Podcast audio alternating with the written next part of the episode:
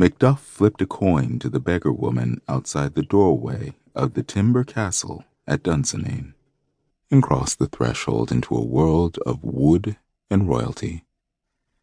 The Thane of Fife sniffed. It had rained that morning and the air crackled with energy.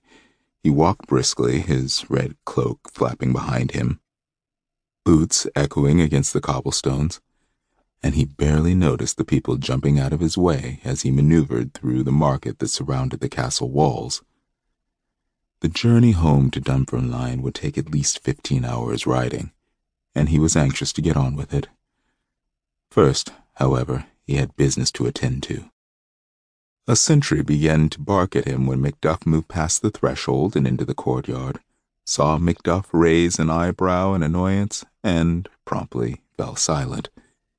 He, too, moved out of the way. Macduff was going to see the king. Macduff took in the courtyard at a glance. He who wore the crown naturally led a life of greater comfort and ease than the typical lowly Scotsman. But luxuries were not plentiful in Tacitus, Caledonia stern and wild.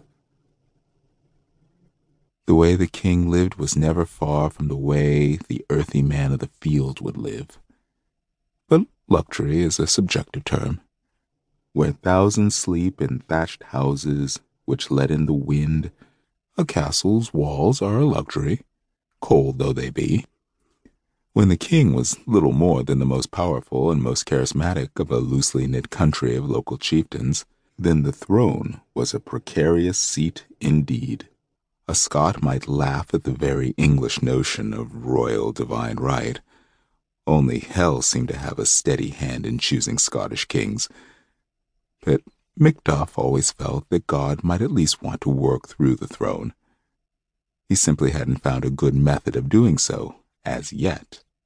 Caledonia was still stern, long after the fall of the Roman Empire, and not nine years before the Duke of Normandy would come in and change the world all over again it was still wild. Had Macduff wanted to, he might have become king himself. Whether he wanted to or not, his removal of the previous king's head led many, especially Canmore, the young king, Malcolm III, to wonder exactly what the former Thane was planning. But King Malcolm's fears were displaced.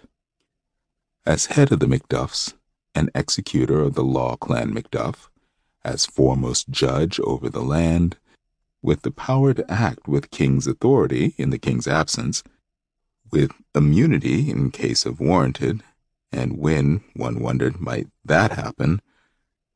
Murder. Macduff was no ordinary chieftain. Deus juvat, proclaimed the lion that held aloft a great broadsword on the metal badge that clung to Macduff's cloak. God helps. Yes, well, maybe he would help King Malcolm understand his errors. Kingship was the last thing on Macduff's mind. Macduff was different. Macduff was leaving.